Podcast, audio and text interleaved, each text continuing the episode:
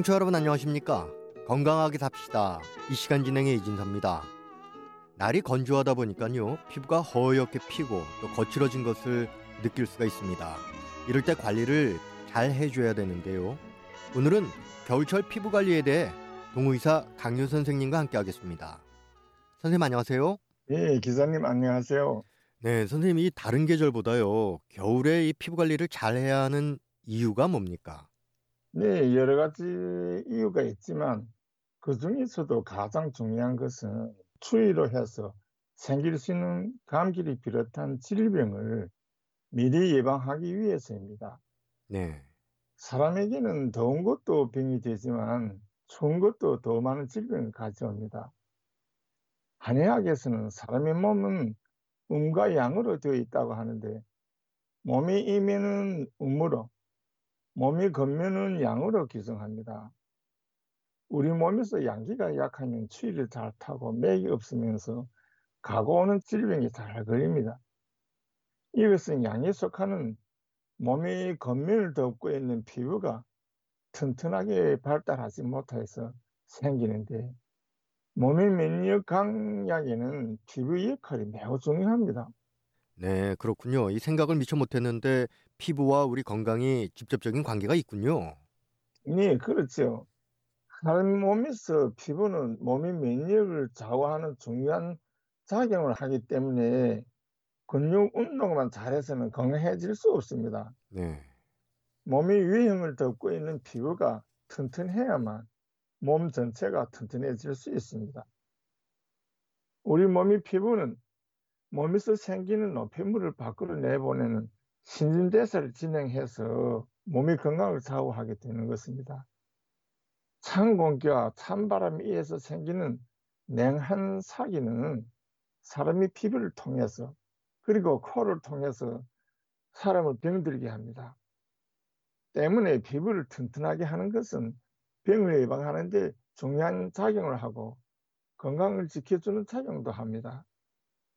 찬 공기 속에 떠도는 수많은 전염성 병균이 사람이 코를 통해서 폐에 보내져서 병을 일으키는데 지금 전 세계적으로 전파되어 수천만의 환자를 만들고 있는 코로나19도 면역이 떨어지고 면역이 약한 노인을 비롯한 수많은 사람들을 코로나에 전염시키고 있습니다.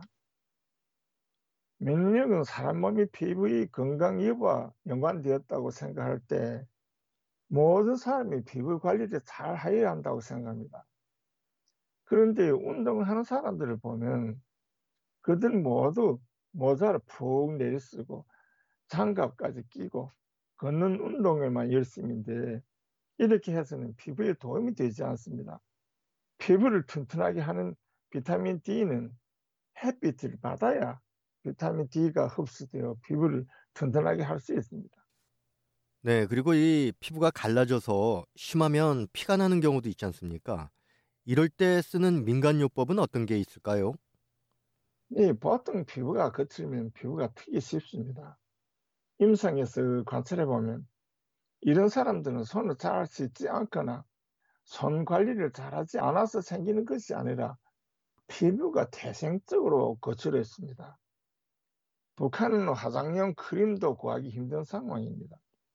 손의 피부가 트면 주로 민간요법을 사용하는데 민태가 많이 생성될 때는 민태를 끓여서 튼 피부에 바르는 것이 제일 좋은 1차적 민간요법이라고 생각합니다.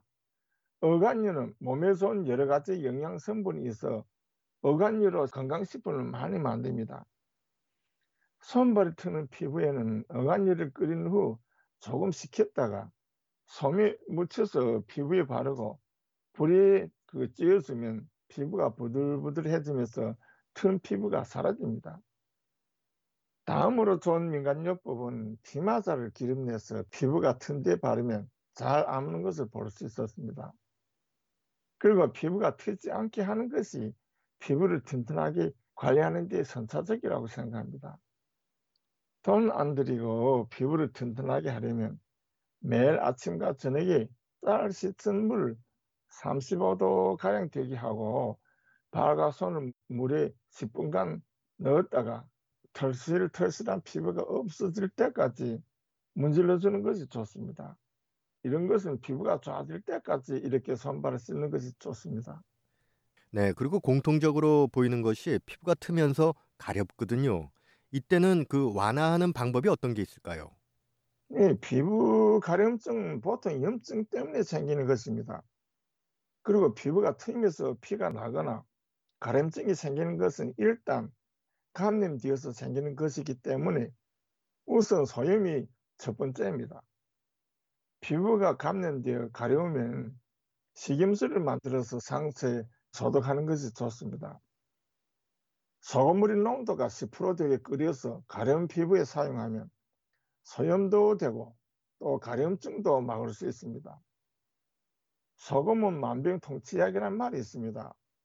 입안이 헐거나 염증이 있을 때도 소금물이 10% 되게 해서 뜨거운 소금물로 여러 번 양치질을 하면 구내염증도 없어집니다. 그리고 몸이 가려움증도 소금물로 모욕하거나 씻어도 증상이 가벼워지는 것을 볼 수 있었습니다. 바닷가에 사는 사람들은 염기가 많은 바닷물로 모욕을 해도 피부에 생길 수 있는 질병은 물론 손과 발이 트는데도 효과가 좋다는 사례도 많습니다. 네, 그 소금이 여러 용도로 쓰이는군요. 그런데 그 민간에서는 피부가 갈라지고 안 좋으면은 콩기름을 바르라고 하는 말도 있는데요. 뭐 우리가 잘못 알고 있는 상식이 있다면 어떤 것들이 있을까요? 네, 콩기름과 같이 그 식용으로 사용하는 기름은 시형으로는 좋지만 피부에 생기는 여러 가지 가려움증과 피부가 트는 것을 없애는 데는 크게 도움이 되지 않습니다. 왜냐하면 공기름에는 몸에 좋은 여러 가지 좋은 성분과 함께 이놀산이 많은데요. 이놀산은 식으면 굳어지는 성향이 있습니다. 피부는 이날 성분이 있어야 부드러워지는데 공기름에는 이런 성분은 없고 식으면 굳어지기 때문에 피부가 더욱 더러워지게 할 수 있습니다. 민가에서는 상체 기계 윤활유인 구리스를 사용하는 사례가 많습니다. 화상처가 쥐어들면 통증과 함께 출혈하기도 합니다.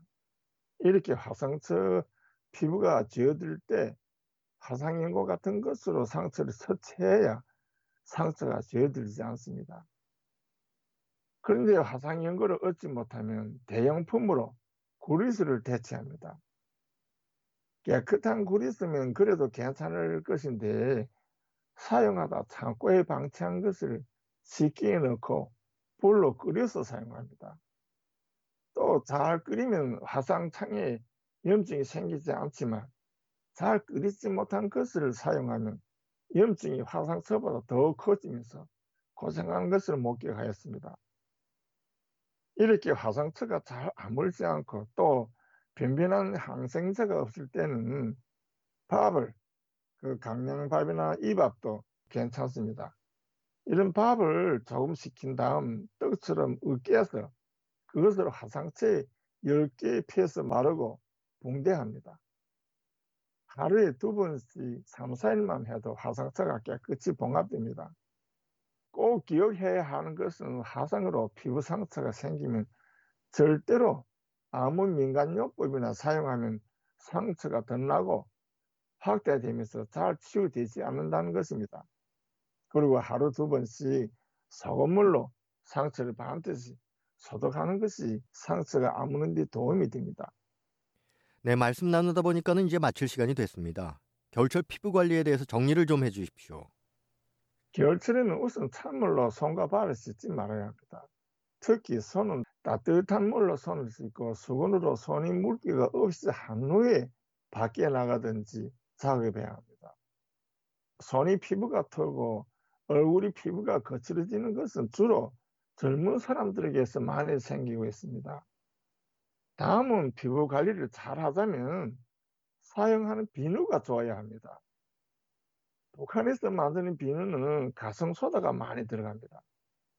가성소다가 적게 들어간 비누는 물렁해서 빨리 소비되기 때문에 생필품 그 공장에서 또 혹은 민간에서 비누를 만들 때 가성소다를 많이 넣습니다. 이렇게 가성소다가 많이 들어가면 비누가 딱딱하고 빨래할 때 뗏물이 잘 빠집니다. 그러나 이렇게 가성소다가 많이 들어간 비누는 피부를 트게 하고 거칠게 하는 장본인입니다. 가성소다가 많이 들어간 비누로 피부를 지치면 피부가 부드럽지 않습니다. 빨래비누와 세수비누의 차이가 가성소다의 함량이 많고 적은 것으로 나타난다는 것을 알고 들수록 피부를 거칠게 하는 가성소다가 많이 들어간 비누는 사용하지 말아야 합니다. 올 겨울은 추위도 일찍 오고 날씨도 더 춥습니다. 추운 겨울철에 피부 관리를 잘 해서 피부로부터 발생하는 여러 가지 질병을 미리 예방해야겠습니다. 선생님 오늘 말씀 감사합니다. 네, 감사합니다. 여러분, 안녕히 계십시오. 건강하게 삽시다. 오늘은 겨울철 피부 관리에 대해서 전해드렸습니다. 지금까지 도움 말씀에는 동의사 강윤 선생님, 진행에는 저 이진섭입니다. 고맙습니다.